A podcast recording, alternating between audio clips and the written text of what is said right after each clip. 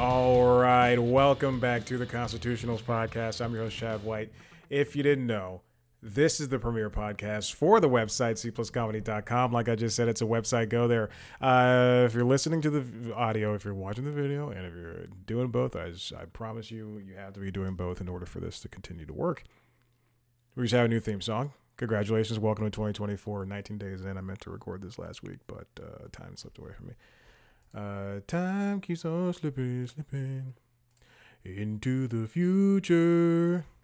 Name the movie. I know the song is is older than the movie, or at least as old as the movie. Space Jam. And there's that other song. no, I won't sing. Yes, I had to. I didn't have to make a new theme song, but I did. I made a new theme song for News Time, and uh, it took me at first. I it took me so long to make these. At first, I didn't know if I could on GarageBand because nothing was happening. Like it wasn't. I was like I, I couldn't figure out how to how to get you know how to get the instruments to work, uh, and then I just went. I said, okay, I want to do live loops, and that's what those were live loops. I dug through so many, and then eventually I realized, you know, I could, uh, you know, if you can't afford Pro Tools, and if you don't need a Pro Tools, you know, most people I don't think need Pro Tools, but if you can't afford Pro Tools and you want to make music, I think the next best thing is probably going to be GarageBand.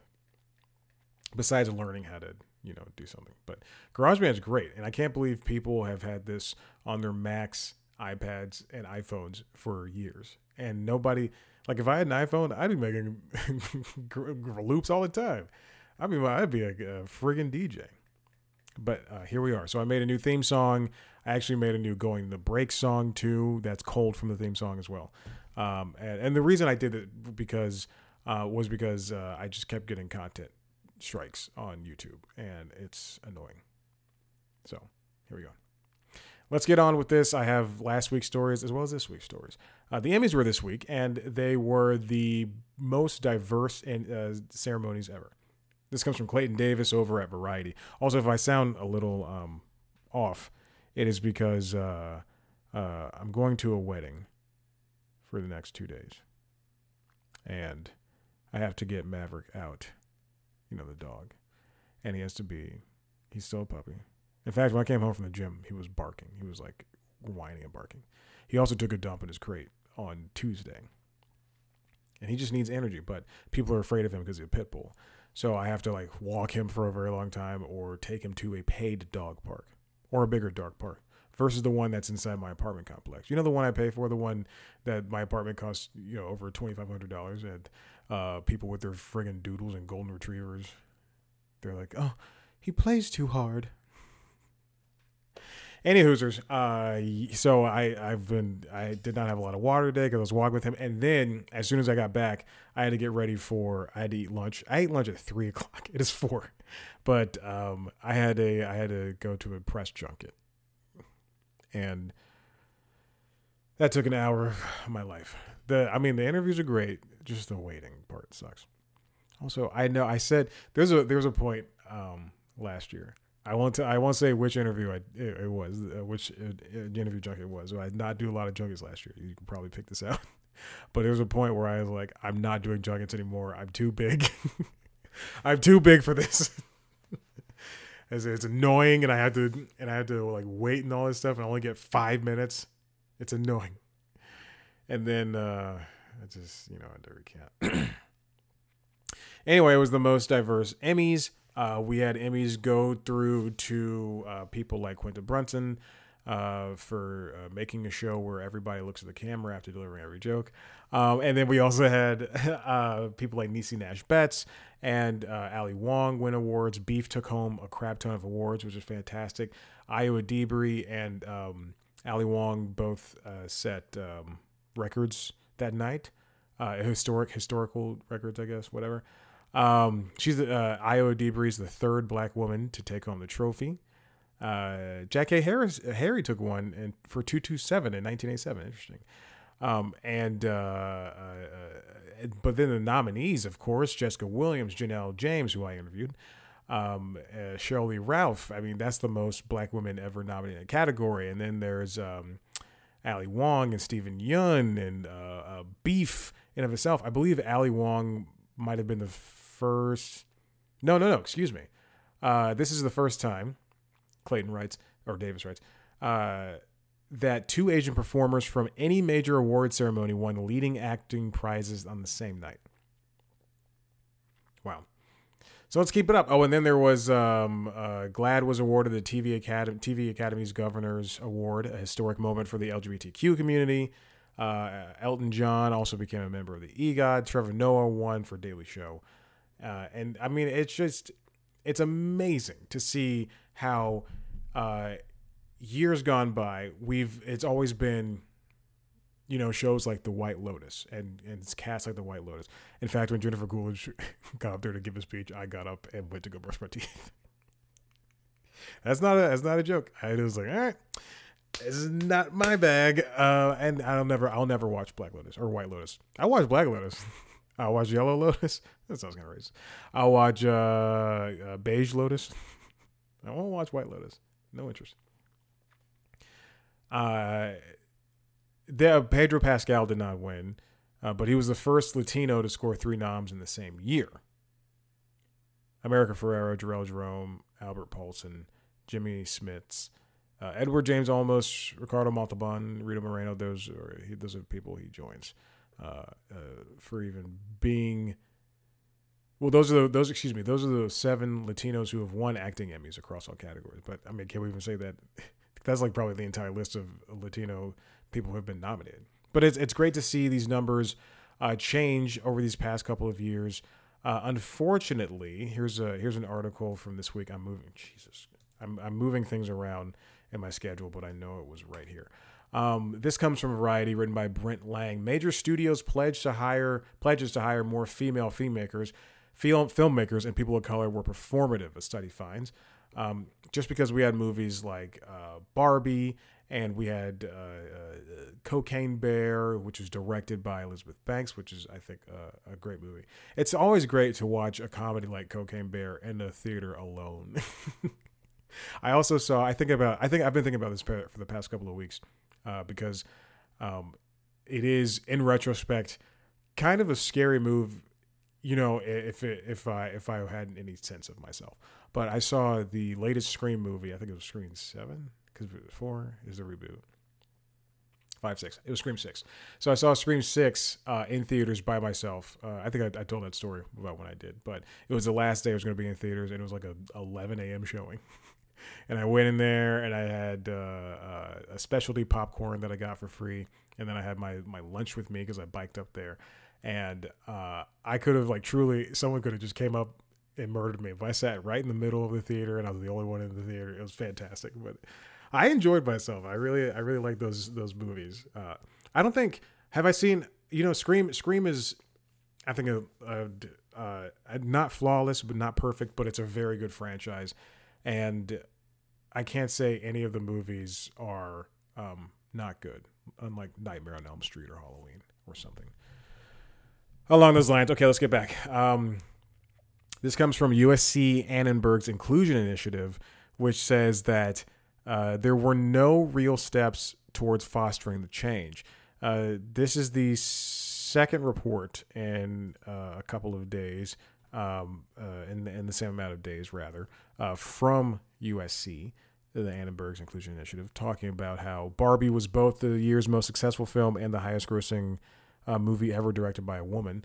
but they still give all of their highest profile gigs to male directors. Let's also say they give it to white male directors. Um, the other study was conducted by the Center for the Study of Women in Television and Film at San Diego State University. Excuse me. I said the second study also came from USC, but it did not. Uh, the report from USC found that a total of uh, 116 directors were attached to the 100 top grossing domestic films in 2023, but just 14 of them, or 12.1%, were women that's a slight improvement, 9% uh, from the 9% of the top grossing films that were directed by women in 2022. But the report argues that the percentage of female fem- filmmakers on top movies has not changed notably since 2018 when it was uh, 4.5%. Now we're getting to the nitty gritty with the real numbers that I really care about. Only four women of color, 3.4%, helmed one of the 100 top film movies. Those three of those women were Asian. The director for Joyride, Adele Lim, Celine Song's Past Lives, and Fawn Vesterhoven, uh, excuse me, uh, Veerasunthorn uh, for Wish, uh, who I did email to interview. And um, I sent the wrong uh, I was emailing a lot of people that day, and I sent the wrong name. The other woman of that's very true story. The other woman of color to direct a top movie uh, was Nia DaCosta, uh, who's black, and she directed The Marvels. Uh, these numbers are unchanged for women of color.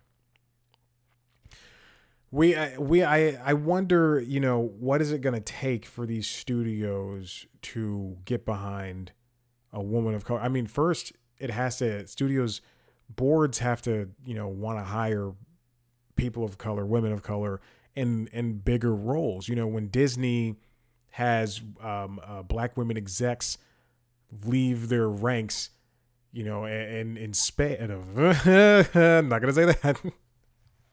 it's not. It, it could be construed as a racial term, uh, but when when when it has a, a black women leave you know, uh, rapidly one after another a couple of years ago, and and never want to um, refile those ranks or even like want to get people those people back in those positions, then it what sense does it make? Will they like they're they're never going to reach out and try to and try to make things right uh, later on in the run?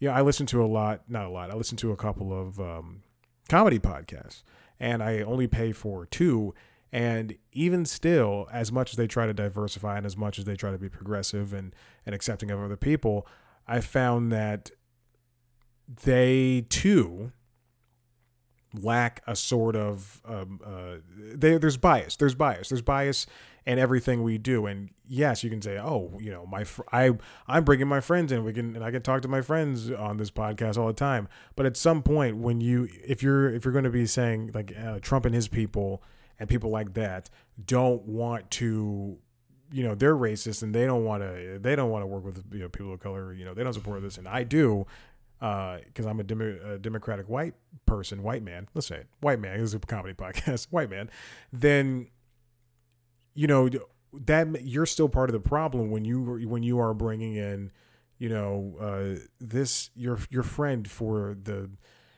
uh, I don't know for the uh, out of out of twice a year, you know, versus versus you actually going out and saying, "Hey, this person is great. Let me go talk to them," and that and that extends into film and that's into the corporate world too. You know, people hire, people date who they're comfortable with. Look at Taylor Swift. She's never like she's she the closest she'll ever come to. I don't know if I ever said this on this podcast, but it's something I've an observation I've made in my head when she started dating Travis Kelce. But the closest person she'll ever the the closest she'll ever come to dating a person of color is dating Travis Kelce, and that guy's dated black women for you know a long time. It just, you have to put in the effort. You have to put in the effort when it comes to hiring people. Universal Pictures hired four female directors. Lionsgate and Disney hired three and two, respectively. Across the last 17 years, a total of 27 women, 9.2%, have been hired by Universal Pictures to direct major theatrical releases. Warner Brothers is at 6.6, Sony Pictures Entertainment at 6.3, and Walt Disney's at 6.1. Paramount is at 1.6. That's why they're struggling. That's why they're trying to sell to Warner. or Skydance, whoever the highest bidder is. 26 directors, 12, uh, 22.4% uh, of the top 100 grossing movies 2023 were from underrepresented racial and ethnic groups. 14 were Asian, eight were black, two are Latino, two are multiracial slash multi-ethnic. When are we going to see these numbers improve? At some point, they're going to have to, because um, uh, nobody's going to want to watch. Well, I mean, I, I don't know. I can't even say that. I can't even say that because uh, people love Saltburn, and that has no people of color in it. but then again, you know, we get sometimes we get uh, directors who can put out like like Greta Gerwig. I don't like her, but she uh, was forced to to hire people of color for Barbie. I couldn't have a trans Barbie. Uh, you know, come on, you gotta you gotta have a black Barbie. You got see, you gotta hire people. Gotta have uh, Simu Liu as uh, Ken. My thing, look, I just again, I just don't think that she would have hired those people. You know, people of color, people of different genders, people of different, uh, uh, different, differently abled people uh, if she didn't have to. I, I really do think that. Just look at look at her movies. Anyway, um, but then you know I just watched The Holdovers, and there are even though it's set in 1970, take a lesson from this. Every other director who does this, who uh, who does the opposite of this, it still has two people of color in it, and one of them is going to win big for this. Hopefully, we'll see. I don't want to jinx it. I'm not going to win. Well, the, the the, the they're already counted. Da'Vine Randolph Joy. I hope she wins. Uh, okay, let's let's continue off this uh, these numbers things and let's the number specs. Let's go to Max Goldbart over at Deadline. Number of U.S. scripted TV season orders has nearly halved since 2019, uh, and um, and we can see it. Shows are being canceled left and right because streaming obviously is uh, you know, at one point, people, the companies were spending buku dollars on on streaming and uh, even broadcasting cable, but now it's all being pared down because it costs money to do all this. Uh, this is research comes from Ampere Analysis, which revealed that Hollywood displacement is uh, as international orders outspace, outpace the U.S. Um, this comes from 418 shows that were ordered last year in the United States, down from 722, 722 in 2019, which is mainly put down to the strikes, but it said is unlikely to rise in 2024. I yeah, we were the the the year prior there were 683, 683 shows, and now we're down at you know 481, 42, um, um, and uh, 418, whatever. But th- I mean, we knew this was going to happen, and now that all of these companies are trying to save money uh, by also paying um, their uh, by also paying their um, execs way too much, which is the first episode of News Time that isn't. It's back. I have to edit it, but it's back because I just recorded two. Um, it's Hollywood. Hollywood seeing this effect, you know, across the board. People are getting let go left and right, and um, it's it's an unfortunate case of what's happening with. Uh, I think mostly due to streaming. I do want to put a little bit of blame on the strikes uh, that kind of put into retrospective what what what a, what the dollar really means for for these companies, uh, especially with you know with Warner Brothers. Zaslav came out and said we saved five hundred million dollars by not having to pay writers, and now I think that even though he can recant on that, I do think that there's a, there's a part of those companies of all companies, not just Warner Brothers and not just Zaslav, but all of, the, of all these execs and all these companies going, hey, yeah, we don't have to put money into this. You know, if you look at if you look at the new, uh, and I'll record late night lately at some point, but if you look at, at uh, After Midnight, the the sequel to At Midnight, and the new show that follows that replaces Late Late Show, as we're following the Late Show. Um, there's nothing. There's no money in that show.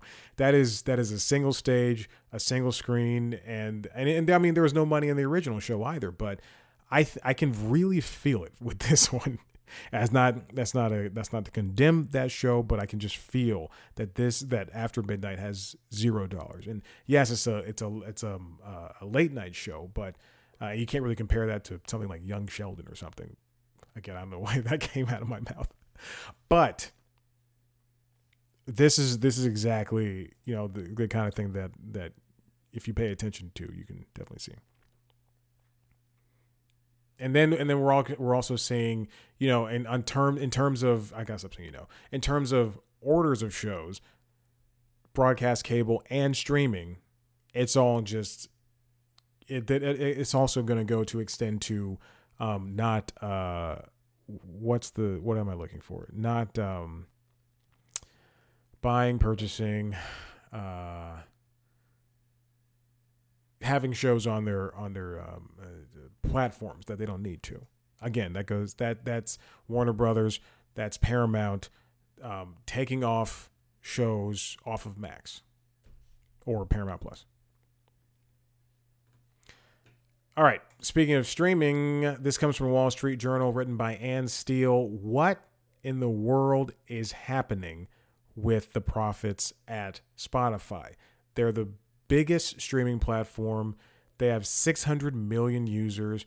30% market share is twice that. They're adding subscribers every month. Not a lot of people are canceling. Where the heck is their money? It lost $1 billion in that push to podcasting, mostly because there's podcasting's not lucrative and it never has been. It's only lucrative for the people who make it, for the actual, and I hate to say this word, creators that make the podcast. Conan made big money on that. Um, the girl from uh, what's that show called? Uh, the one I hate. Uh, um, Alex Cooper is that her name? oh God, what is her show called? I know there's guys we effed and um, uh, date me or something like that. Anyway, those people are the ones making money. It's the it they they saw these numbers. Like it truly these companies Spotify and and Luminary Luminary I think is Luminary one? I go.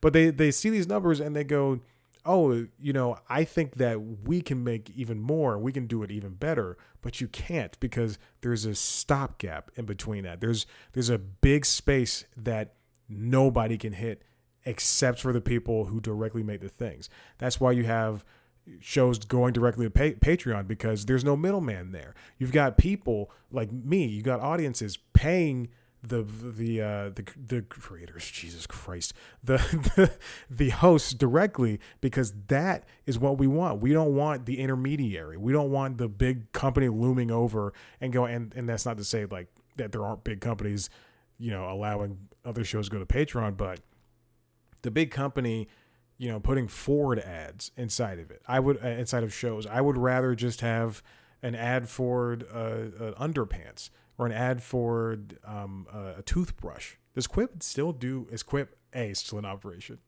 And B, uh, do they still do ads? I was thinking about that the other day. It's a good toothbrush. It's not that strong though. I like my Oral B. Still have my Quip. I also lost a Quip when I went to uh, Vancouver. The only time I travel out of the country, I lose a Quip. I gotta buy another one.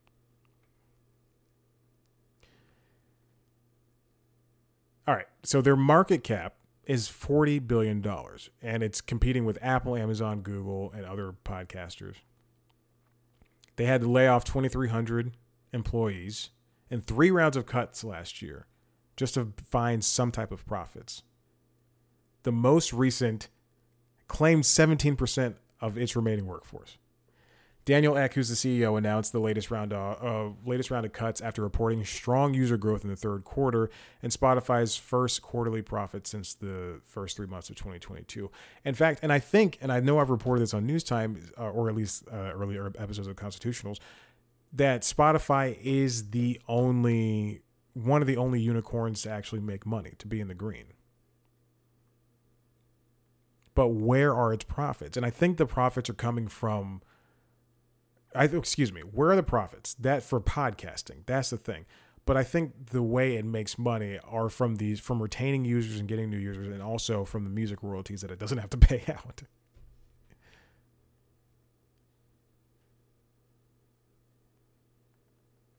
Is the audio I don't think audiobooks going to pay off for them. I don't think anything besides music is going to pay off for them and they have to understand that. And that's why and I think that's what they're getting at now is because and and uh, you know you know, Joe Rogan can take his podcast anywhere and he can still put out video and he still can put out shows, but having something be exclusive to an app that is just already so bloated down. I don't listen to Joe Rogan. I don't listen to any of that shit. But but that but that's like the that's like their their baby, you know, just having having things like that uh, uh, can't be you're you're paying for the name and you're hoping that they can drive people to the app you know, you you can have Joe Rogan talk, and then that person who was on Apple Music is going to go, or on YouTube Music, or on Deezer. Why would you downgrade? uh, but you could, but or Qobuz or Tidal, and they can go. Well, I, if I can get everything over here, then I will. and I and and that's what they thought was going to happen, but that's not go- that's not something that's happening. All right, this next one comes from Hollywood Reporter. Alex Weprin wrote it. Amazon's about to eat the TV universe. In 10 days, uh, Amazon Prime Video will make an ad tier, and it'll be default for users who don't opt in to pay the $3. Now, $3 is negligible for some people, especially if you just leave things on.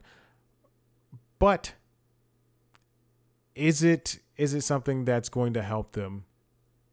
And yes, right now, um, the paid television tier, uh, the ad supported television tier is um, is very lucrative. It's it's something that that is right now, right now at this point in time, pulling in a lot of dough because people don't want to have too many subscriptions. They don't want to pay five hundred dollars a month for subscriptions, and uh, and and and and yeah, I, I understand. I, I totally get it. Uh, Amazon has uh, always been coy about how many Prime subscribers it has. It's somewhere around the 200 million range. But no one disputes that its reach is almost unrivaled. Consumer intelligence partners, uh, research partners estimates there are about 168 prime million prime 168 million prime subs in the US alone as of 2023. And if just half of those subs watch Prime Video content, it would be comparable to Netflix's penetration of the US 77 million and significantly more subs than the likes of Hulu, Peacock, and Paramount. So think of all the people like if you watch Reacher and let's say 20 million people watch Reacher, that would make that would instantly make their that show like the top show, probably in the new in the US. Netflix has an ad tier, YouTube has ads if you don't pay for premium, Disney Plus has an ad tier. And and by going by by having an ad tier, Prime is going to be competitive with Netflix, which is his prime target. Prime.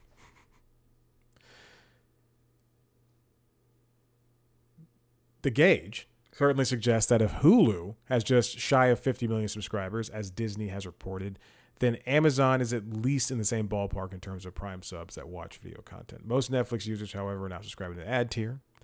They said they have about 15 million users in the ad tier, active users in the in the ad tier on Netflix, while Hulu has uh, subscribers. While some Hulu subscribers also opt out of ads. How many? Uh, I wonder how many people subscribe to Hulu with ads. I wonder. I wonder how that is uh, for Disney.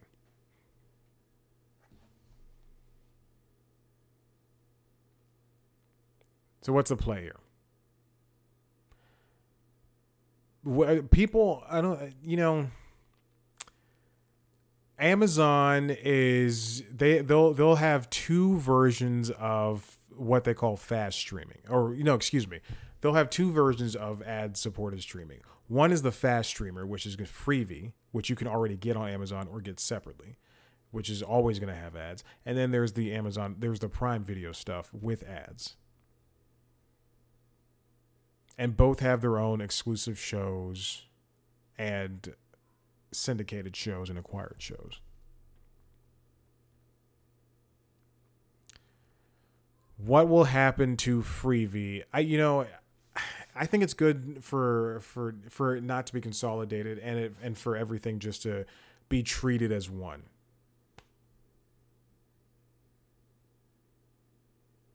Everything should be uh, what it is. Everything should be what it is. Because Pluto TV, uh, as as as what's mentioned in this piece, helps drive Paramount Plus. And and Pluto TV is just such a different product. But there's no differentiating factor between Freevee and Prime Video just because but you know, except for Freevee is free. But it has its own shows. There's a Bosch spinoff on there, and I believe um, a show from the guy Greg Dan Greg not Grant Daniels. I could I have the internet in front of me, but I can look it up. Uh, from the guy who created um, uh, oh god, my name is Earl, and um, Baby Virginia. Jesus. All right, my name is Earl. Man, I love that show. I wish they would get one more season. Also, I had a huge crush on uh, Nadine Velazquez and Jaime Pressly, definitely. Both of them. Greg Garcia, that's his name. Raising Hope. The baby's name was Virginia, right? Yeah. Well, no, nope. Martha Plimpton's character was Virginia. Well, there we go. And then there's Sprung. Sprung was the show that's on Freevee. And it uh, says 2022 to present, so I assume it's still going on. Also starring Martha Plimpton and Garrett, Dill- Garrett Dillahunt. And that guy's in everything.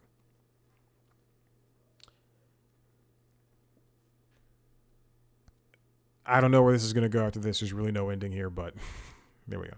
And finally, one more story about streaming. This is the streaming thing, streaming episode. Jessica Toonkel wrote this for the Wall Street Journal. Netflix considers ways to make money from video games and possible pivot. There, uh, all right. So Netflix, if you don't know, is um and has has been has had gaming ambitions for the past couple years. They bought the studio that created Oxenfree. I don't know the name of the studio but Oxenfree is a, a point and click game, uh, adventure game um, that's really coming of age, and it's uh, I think it's a, I think it's good. I own it. Here's the thing: I own it three times over. I think I own it on Switch, I own it on Steam, and I own it on Xbox. I have never played more than 20 minutes on any of those platforms, and that's a fact. Uh, but you know it's a great game for what it is. All the reviews say it, and then there's Oxenfree 2, which Netflix, uh, w- which was I think the first game under Netflix games that they released. But they also purchased other. Um, let me see. They also purchased other games as well. They purchased things like World of Goo, which is a very popular mobile game. Unfortunately, uh, it was ruined by Netflix. And then there's also Sonic Prime Dash, which I'm playing. They bought the company that makes Dead Cells, and that. And what, what's interesting is they have Netflix editions. If you're watching the video, you can see. I'm holding my phone up. They have Netflix editions of games um, like GTA Vice City. They also have uh, special games that are created just for mobile, like Shovel Knight Pocket Dungeon, and the you'll you'll if you use the Netflix app on mobile, you you'll see that they are shoving it in your face. First of all, in the game section, uh, uh, which is situated right bef- right between their home and the home button and uh, the new and hot TikTok section, or wherever the heck that's called. Um, and and I'm and, and I'm you know I'm not somebody who plays mobile games, but I do think it is. Uh, there, there's there's there's pros and cons to this, and I would I would say there's right now mostly cons uh, on uh, which which is not to say that that this doesn't deserve to exist.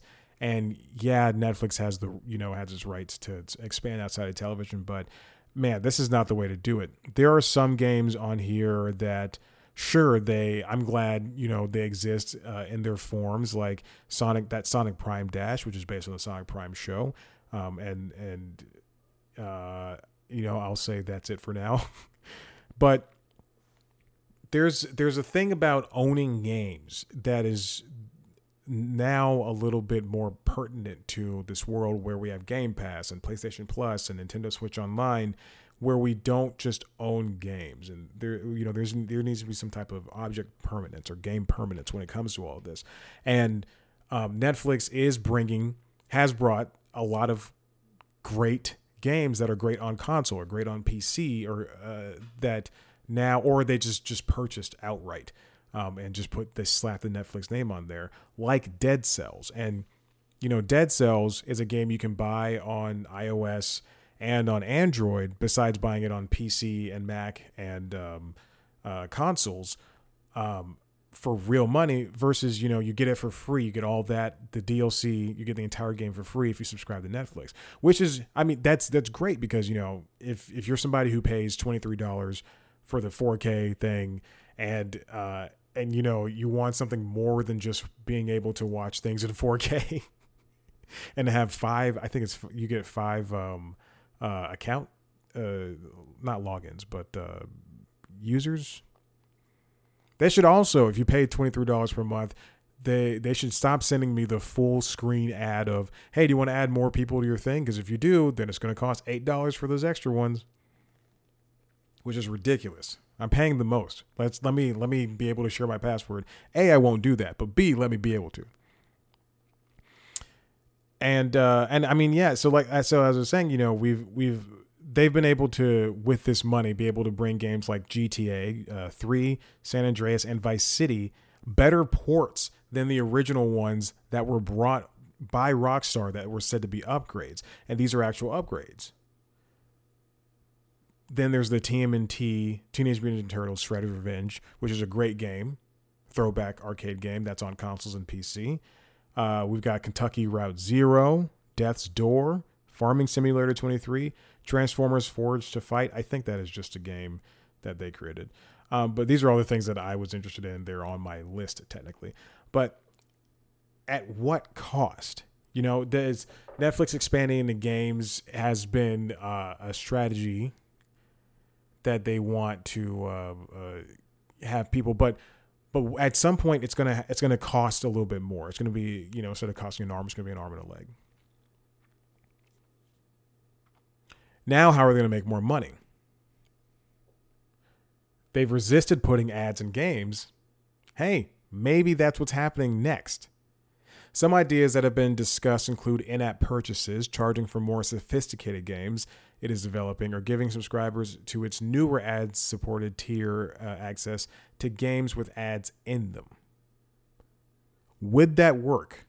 Would that be something that can drive profits? Are people going to, people already play games on their phones with ads? People watch TikToks with ads. There's no way to get around that stuff. So would would that be an encouragement for people to jump up when it comes to subscriptions or a way to keep them to just to keep people who aren't interested and and you know spending the $15 for the HD without ads. Or I think it might be 16. But for spending that much money without ads and to have games, whatever. The number of users downloading Netflix games is growing but remains small. As of October, fewer than 1% of Netflix's global subscribers were playing its games daily, Apptopia estimates. And then, and and that you know just reading that out loud brings together another concern. What happens when they eventually give up on this? They gave up on DVDs, but if this doesn't drive profits for them, there are they going to close the Oxenfree studio? Are they going to put those developers out of work? Are they going to put other developers out of work? Are we going to lose access to better versions of GTA games that are finally on mobile?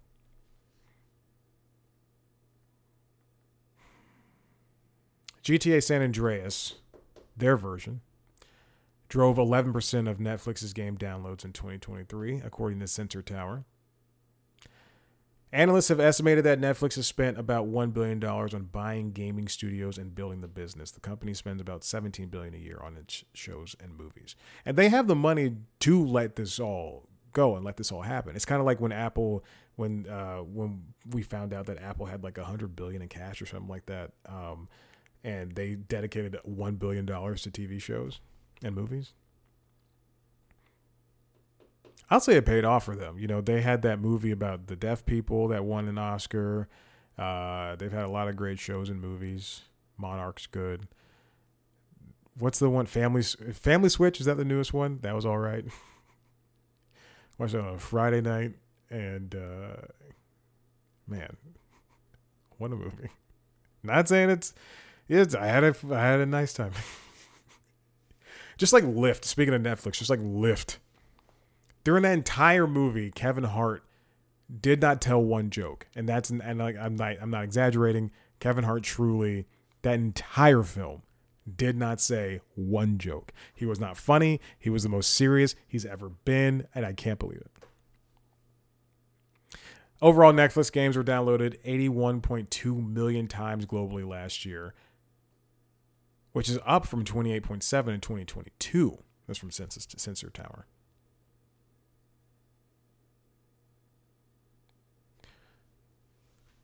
And AAA games cost money to make. Um, we've got the, the Capcom brought uh, uh, uh, Resident Evil, I believe the latest one, the remake for Resident Evil Four, and I believe Resident Evil Seven. Uh, are the two that are on iOS right now. I don't know if they're on Android, but I know they're on iOS.